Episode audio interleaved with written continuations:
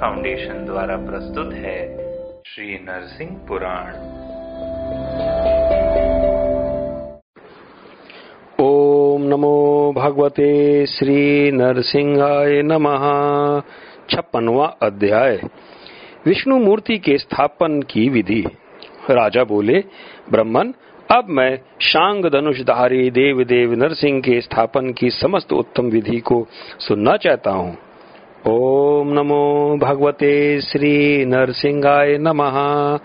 श्री मार्कंडेय जी बोले, भूपाल, देव देवेश्वर, चक्रपाणी भगवान विष्णु के स्थापन की पुण्यदायिनी विधि सुनो। मैं शास्त्र के अनुसार उसका वर्णन कर रहा हूँ।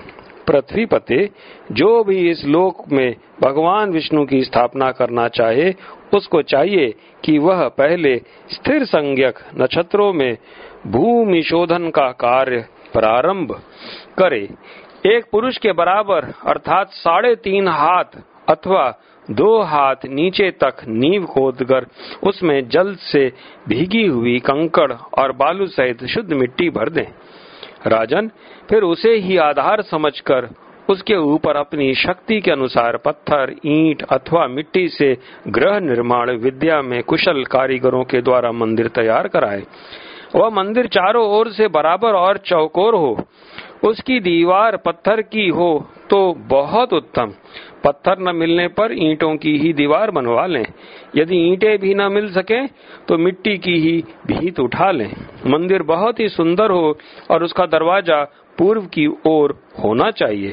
उस मंदिर में अच्छी जाति वाली काठ के खंभे लगे हों और उनमें चित्रकला जानने वाले शिल्पियों के द्वारा फल युक्त वृक्ष, कुमुद तथा कमल दल चित्रित कराने चाहिए।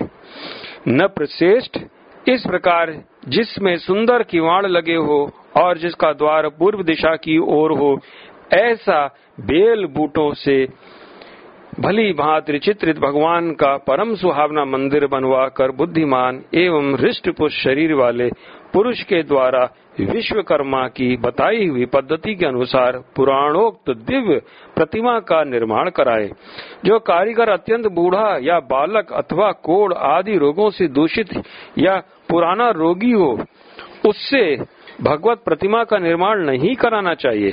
प्रतिमा का मुख सौम्य, प्रसन्न तथा कान, नाक और नेत्र आदि अंग सुडार होने चाहिए। उसकी दृष्टि न तो बहुत नीची हो, न बहुत ऊँची हो और न तिरछी ही हो। विद्वान पुरुष ऐसी प्रतिमा बनवाए जिसकी दृष्टि सम हो और जिसके नेत्र कमल दल के समान विशाल हो। भौवे, ललाट और कपोल सुंदर हो। उसका समस्त विग्रह सुडैल और सौम्य हो। उसके दोनों ओठ लाल हो, ठोड़ी, अधर के नीचे का भाग, मनोहर तथा कुंठ, कंठ सुंदर हो। प्रतिमा की बुझाएँ चार होनी चाहिए, दो बुझाएँ और दो उप बुझाएँ उनमें से दाहिने उपभुजा के हाथ में सूर्य के समान आकार वाला चक्र धारण करना चाहिए। चक्र की नाभि के चारों ओर दिव्य अरे हो और उनके भी ऊपर सब ओर से नेमी हाल लगी हो। बाई उपभुजा के हाथ में चंद्रमा के समान श्वेत कांति में पाँच जन नामक शंख देना चाहिए, जो दैत्यों के मद को चूर्ण करने वाला और कल्याण पद्र है।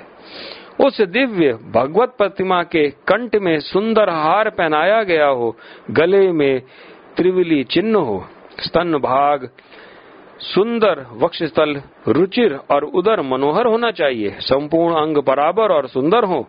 वह प्रतिमा अपना बाया हाथ कमर पर रखे हो और दाहिने में कमल धारण किए हो। बाहुओं में भुज बंद पहने हो और सुंदर नाभि तथा त्रिवली से सुशोभित एवं दिव्य जान पड़ती हो। उसका कटी भाग नितंब, जांघे और पिंडलियाँ मनोहर हो, वह कमर में मेखला और पीत वस्त्र से विभूषित हो। नृपश्रेष्ठ इस प्रकार भगवत प्रतिमा का निर्माण कराकर उसके बनाने वाले शिल्पियों को सुवर्ण दान एवं वस्त्र दान से द्वारा सम्मानित करके विद्वान पुरुष पूर्व पक्ष में शुभ समय पर उस प्रतिमा की स्थापना करे। मंदिर के सामने एक उत्तम यज्ञ मंडप बनवाए। उसमें चारों ओर एक एक के क्रम से चार दरवाजे हों और सारा मंडप चार तोरणों बड़े बड़े फाटकों से घिरा हो। उसमें सप्त के अंकुर उगे हों तथा शंख और भेरी आदि बाजे बजते हों। विद्वान के द्वारा छत्तीस घड़े जल से उस प्रतिमा का अभिषेक कराकर उसके साथ वेदों के पारग्रामी ब्राह्मणों को साथ में लिए उक्त मंडप में प्रवेश करें और फिर पंच गव्यों से पृथक पृथक स्नान कराएँ। इसी प्रकार गर्म जल से नहलाकर फिर ठंडे जल से स्नान कराएँ।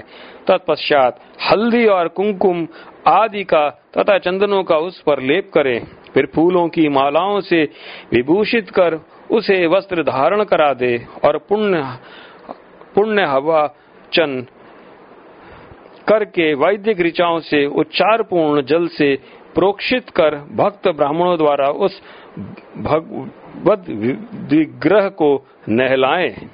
तत्पश्चात शंख, भेरी आदि बाजे बजाते हुए उसे नदी के जल में रखकर सात या तीन दिनों तक उसे वहाँ रहने दें। अथवा किसी निर्मल जलाशय या शुद्ध सरोवर में ही रखकर उनकी रक्षा करें।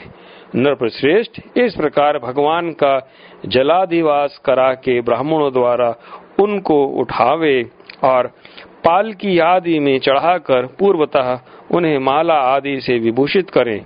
तदंतर नगरों, नगारों की ध्वनि और वेद मंत्रों के गंभीर घोष के साथ भगवान को वहाँ से ले आए और कमलाकार बने हुए शुद्ध मंडप में रखें वहाँ पुनः स्नान करा के विष्णु भक्त द्वारा उनका श्रृंगार कराएँ इसके बाद सोलह ऋत्विज ब्राह्मणों को विधि पूर्वक भोजन कराएँ।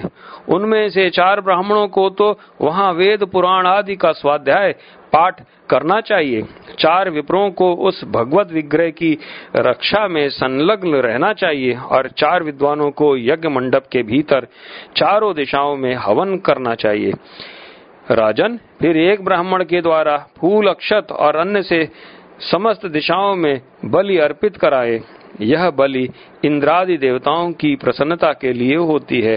प्रत्येक दिशा में अधिपतियों को इंद्र प्रियताम इत्यादि रूप से उसके नामोच्चारण पूर्वक ही बलि दे। सायंकाल, आधी रात उष काल तथा सूर्योदय के समय प्रत्येक दिक्पालों को बलि अर्पित करनी चाहिए। इसके बाद मात्र का गणों को बलि और ब्राह्मणों को उपहार दें। राजन, इसके पश्चात यजमान को चाहिए कि भगवान विष्णु के मंदिर में एक ओर बैठकर एकाग्रचित से बार बार पुरुष सूक्त का जप करे। ते पूरे एक दिन रात उपवास करके शुभ लग्न में वह बुद्धिमान पुरुष ब्राह्मणों को साथ ले मंडप में जहाँ प्रतिमा रखी गई हो, उसे उस द्वार से मंडप के भीतर प्रवेश करें और ब्राह्मणों के साथ देव सूक्त का पाठ करते हुए भगवत प्रतिमा का उपस्थान करके उसे मंदिर में लाए और विष्णु सूक्त अथवा पवमान सूक्त का पाठ करते हुए उसे वहाँ दृढ़ता पूर्वक स्थापित करें। तत्पश्चात आचार्य कुश युक्त जल से उन देव देवेश्वर भगवान का अभिषेक करें।